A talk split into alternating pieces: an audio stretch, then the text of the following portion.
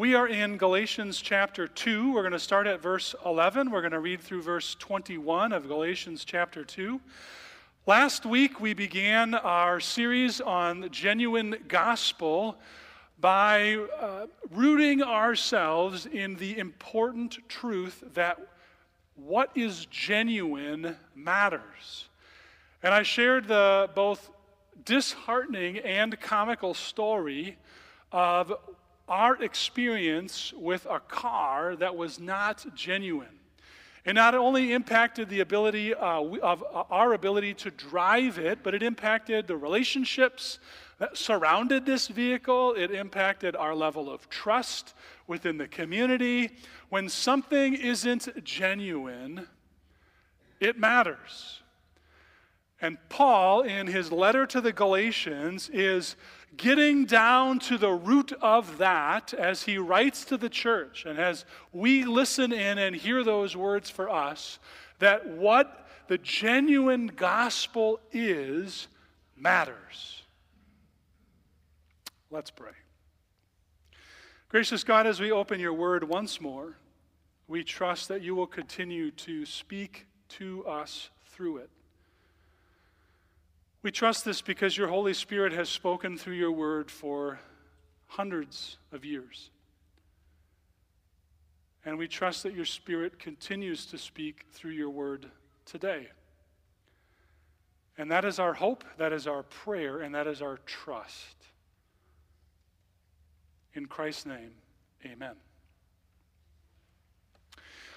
On June 7th of this past summer, a number of us gathered outside on the grass underneath that tree for summer circles. And the conversation that arose during summer circles surrounded Sabbath observance. Now, some of us, when we hear Sabbath observance, are thinking, what in the world is that? Well, really, one way that we might think about it, and probably called it as children, was, what were the Sunday rules? And so we shared some of the stories about our upbringing, what we were allowed or not allowed to do, and we laughed about some of them. One person shared the story that he could throw a baseball against the barn, but he couldn't play catch with anyone. We heard the story about one church who couldn't believe the audacity of newly settled immigrants who would ride their bikes to church on Sunday. You had to take the car. And we sort of laughed about that, we reflected on that, and we recognized in our own hearts and in our own lives there is this fine line, isn't there, between wanting to honor the Sabbath, honor Sundays, take seriously God's command to remember the Sabbath day and keep it holy, but also not become legalistic, not take what we believe to be true or the way that we practice it and say, blanket statement, this has to be true for everybody else. Now, this mentality or this practice that we refer to and talked about and laughed about and sort of played around with during that summer circles conversation is sort of a lighthearted way of getting into what Paul is going to talk about in this text. Because Paul doesn't sort of playfully poke around at Sunday observance, Sunday rules. He comes after Peter, Jesus' disciple, for making the rules more important than they should be. And we're going to be asked to reflect in our own hearts, and in our own lives, and with our own practices, where we might do that today.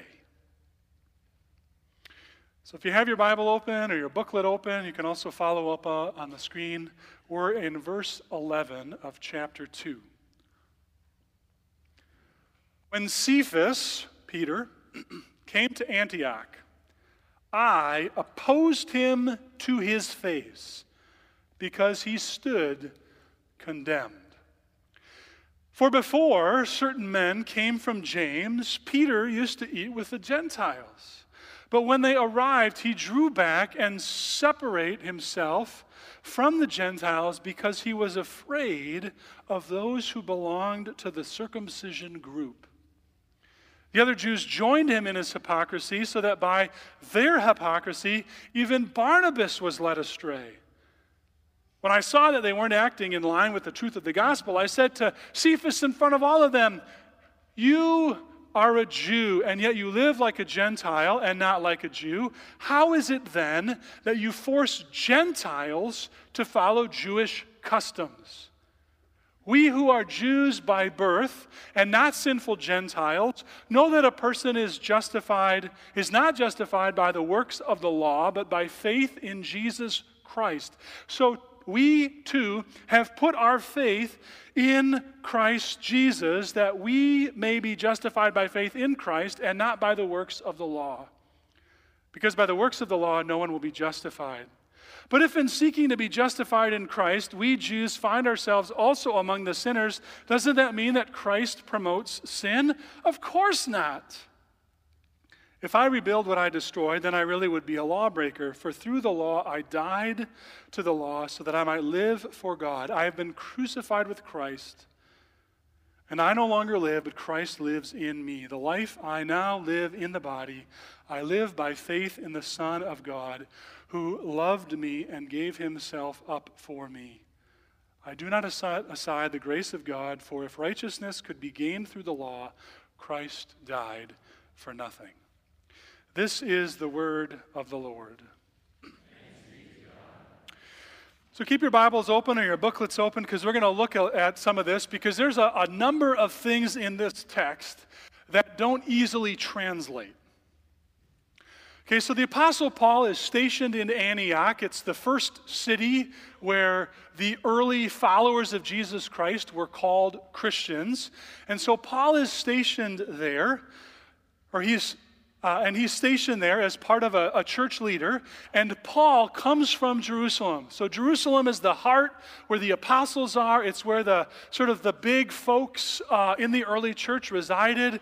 And so this would be heralded, this would be announced as a really big deal, because those who were really well respected in the church were coming to visit. And so their words were going to matter.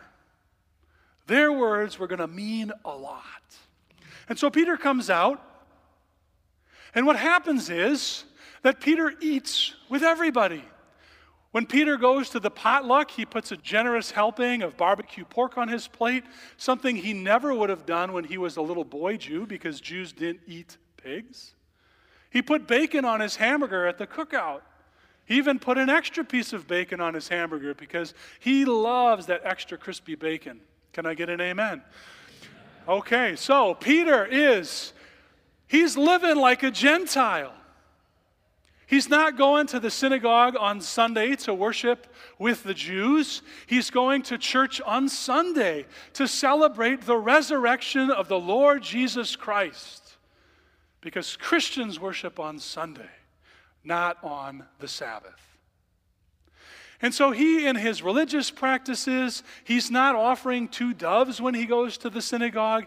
He is recognizing that in Christ Jesus, all of the old order of sacrifices have been taken care of. He no longer needs to do that. He no longer needs to follow the civil or the ceremonial law. He can wear polyester. He doesn't have to wear only one kind of thread in his clothes. He can eat the bacon. He can do all of these things. All of those sacrificial laws have been fulfilled in Christ. All of those ceremonial laws, those blue laws as we might call them today, have been fulfilled in Christ. And so Peter's living like the Gentiles, unapologetically.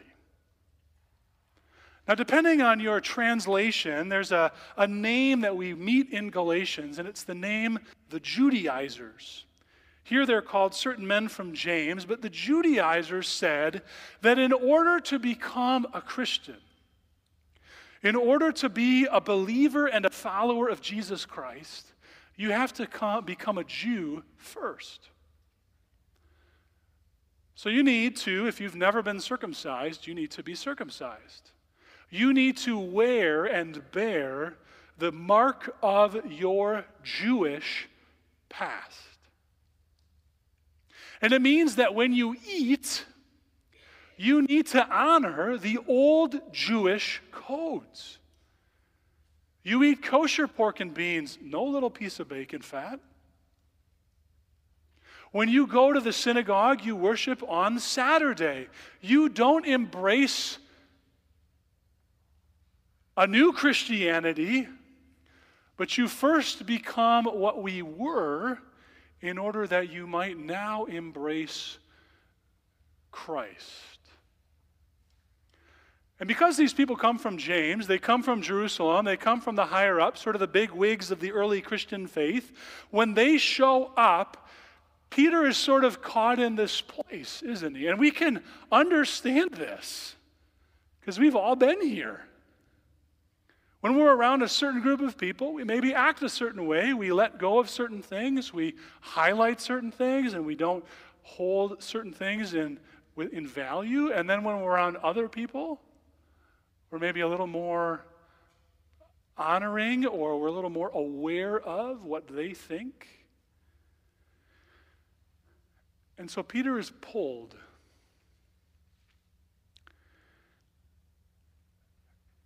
And notice what Paul does. It's actually quite profound. Verse 11, when Peter comes to Antioch, I oppose him to his face.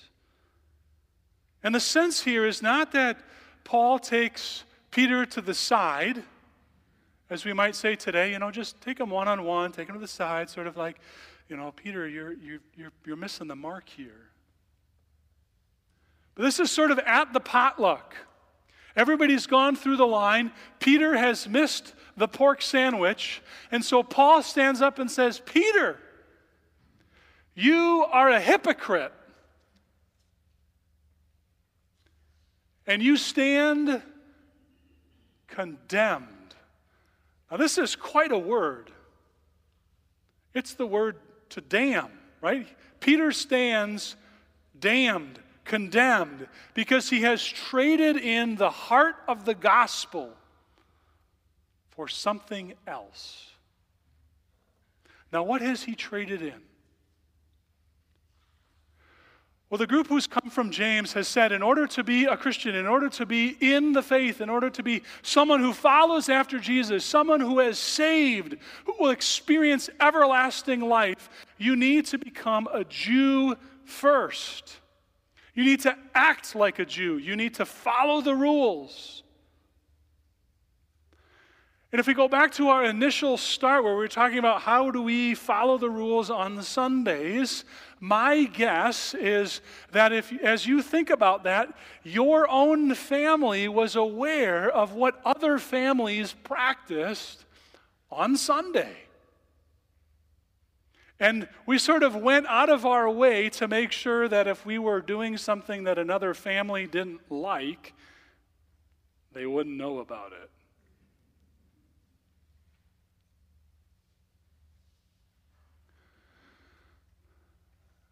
Now, there's a sense where this might not be an attack at the heart of the gospel, but again, we can get the discomfort that surrounds this. Because there's something in that, in saying that there are certain practices which matter in order to be a follower of Jesus.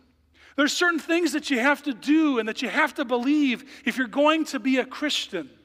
There's something in that that my heart gets drawn to, right? I want to say, yes, believe in Jesus Christ and go to church and read your Bible daily and pray daily and give your tithes and offerings, and don't watch bad movies, and don't go to certain places. And we can all feel this.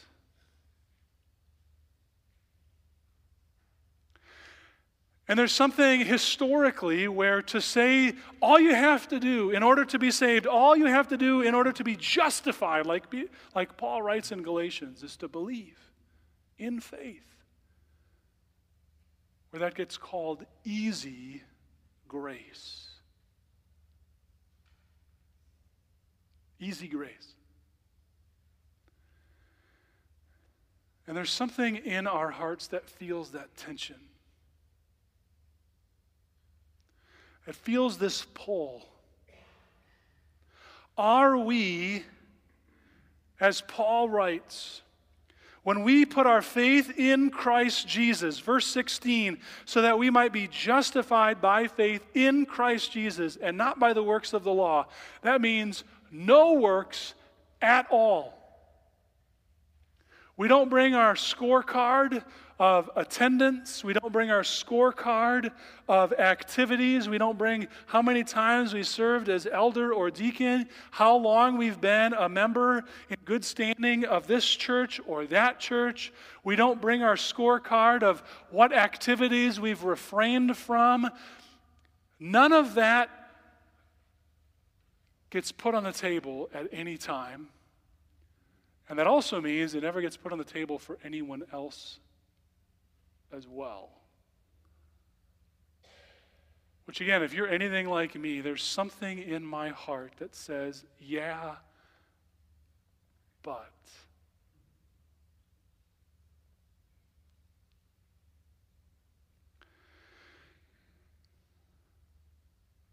Because when Peter adds becoming a Jew, getting circumcised, not eating pork, to being a Christian, that becomes an additional item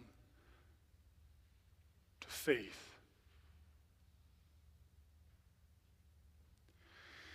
And if we translate that into our own day and age, we might wonder about certain things, certain practices, certain assumptions, certain things that we expect about Christians when they become Christians.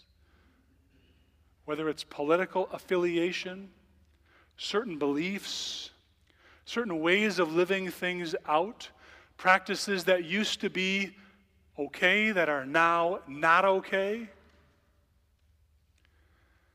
And the struggle, and the reason that Paul opposes Peter to his face is that the way Peter is addressing them, the way that Peter is talking about them, is that they are fundamentally part of what it means to follow Jesus and not something that grows out of the overflow of wanting to love God with heart, soul, mind, and strength. Now, this is the beginning of Galatians, and so we're going to get into some of the more, into some of the nuance here. But there's a challenge here for each one of us as we wonder about what we also put onto the gospel. For as Paul writes, his argument to Peter is basically this: God did not come to you and have fellowship with you based on your race, on your culture, and your ability to follow the rules. When God came to you, Peter, and exhibited his love to you, showed you his love, he did so because of his love for you, not because of anything else. And so then the reason you have fellowship with your brothers and sisters in Christ cannot be based on race or culture or on something that they've done. It can only be based on the love that God has for you in Christ Jesus.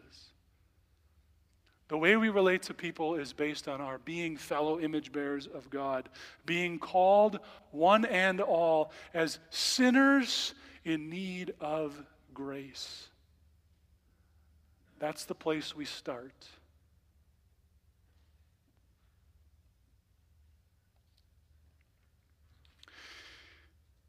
So while we laugh about some of our Sunday observance with our parents and our grandparents and maybe some of our own, it is worth asking, if someone brand new walked into this fellowship of believers, and it might be worth asking a repeated visitor sometime, what are the implicit and explicit expectations we have for them so that they can be saved? That'd be kind of a challenging question. It would tell us about those things which we not just hold dear, but probably hold even higher than we imagine them to be. We experience this when we go to another family and we join them for dinner. We watch their practice. We watch how they interact with each other. What do they read or not read? How do they interact? What do their homes look like? We understand what's important to them. And churches are no different. Our activity as Christians is no different.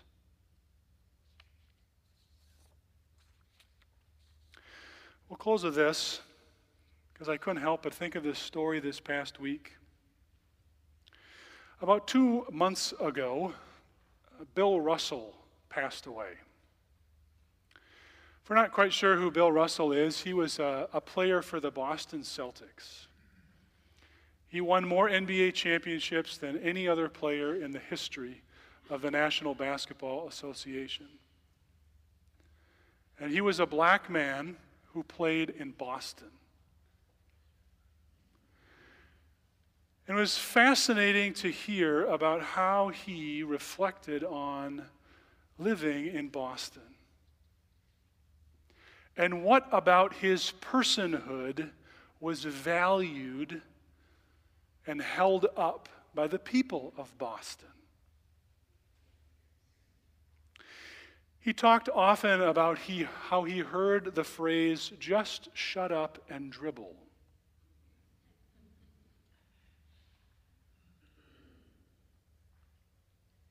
How he was told to go back to Africa.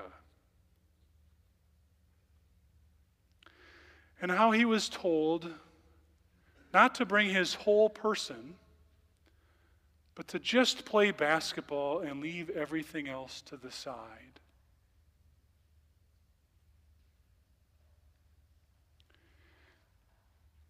Peter could have made the argument to Paul, I'm just eating with Jews, and everything else is put to the side. But in the Christian faith, in the genuine heart of the gospel, we are whole people. And it's not that we can ever say to someone else, something about you needs to be set aside, your skin color,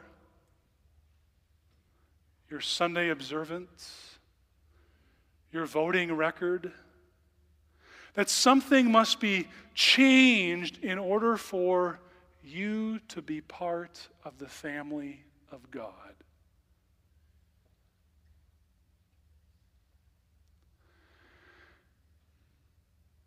And so the question for us this week, it's the top question in our booklet, is who's opposed us to our faith? And if no one has, it might be worth wondering why. Because none of us are perfect. And who might we need to give permission to come to us and say, as you live out and practice the gospel in your life, you might need to consider and reorient your heart, your life, your practice around the genuine gospel that, as Paul writes, I die to the law so that I might live for God. Let's pray. Now, this is a challenging word for us. It's a difficult word because it sort of confronts us right to our face about what we think matters most, not just in terms of faith, but in terms of life, practice. And God, we want to confess that there have been times in our history as a church, as a denomination, as individual people where we have highlighted certain practices and put them on par with what it means to be a Christian. We need your forgiveness for that. And God, we need help to be re-grounded in the heart of the gospel. And trust that those who are saved by grace and who are filled with the Holy Spirit will want to change. Because to be filled with Jesus Christ is to have a life remade, and a heart remade, and a mind remade. We don't need to put a behavioral set of practices in place. You, oh God, are capable of changing the heart.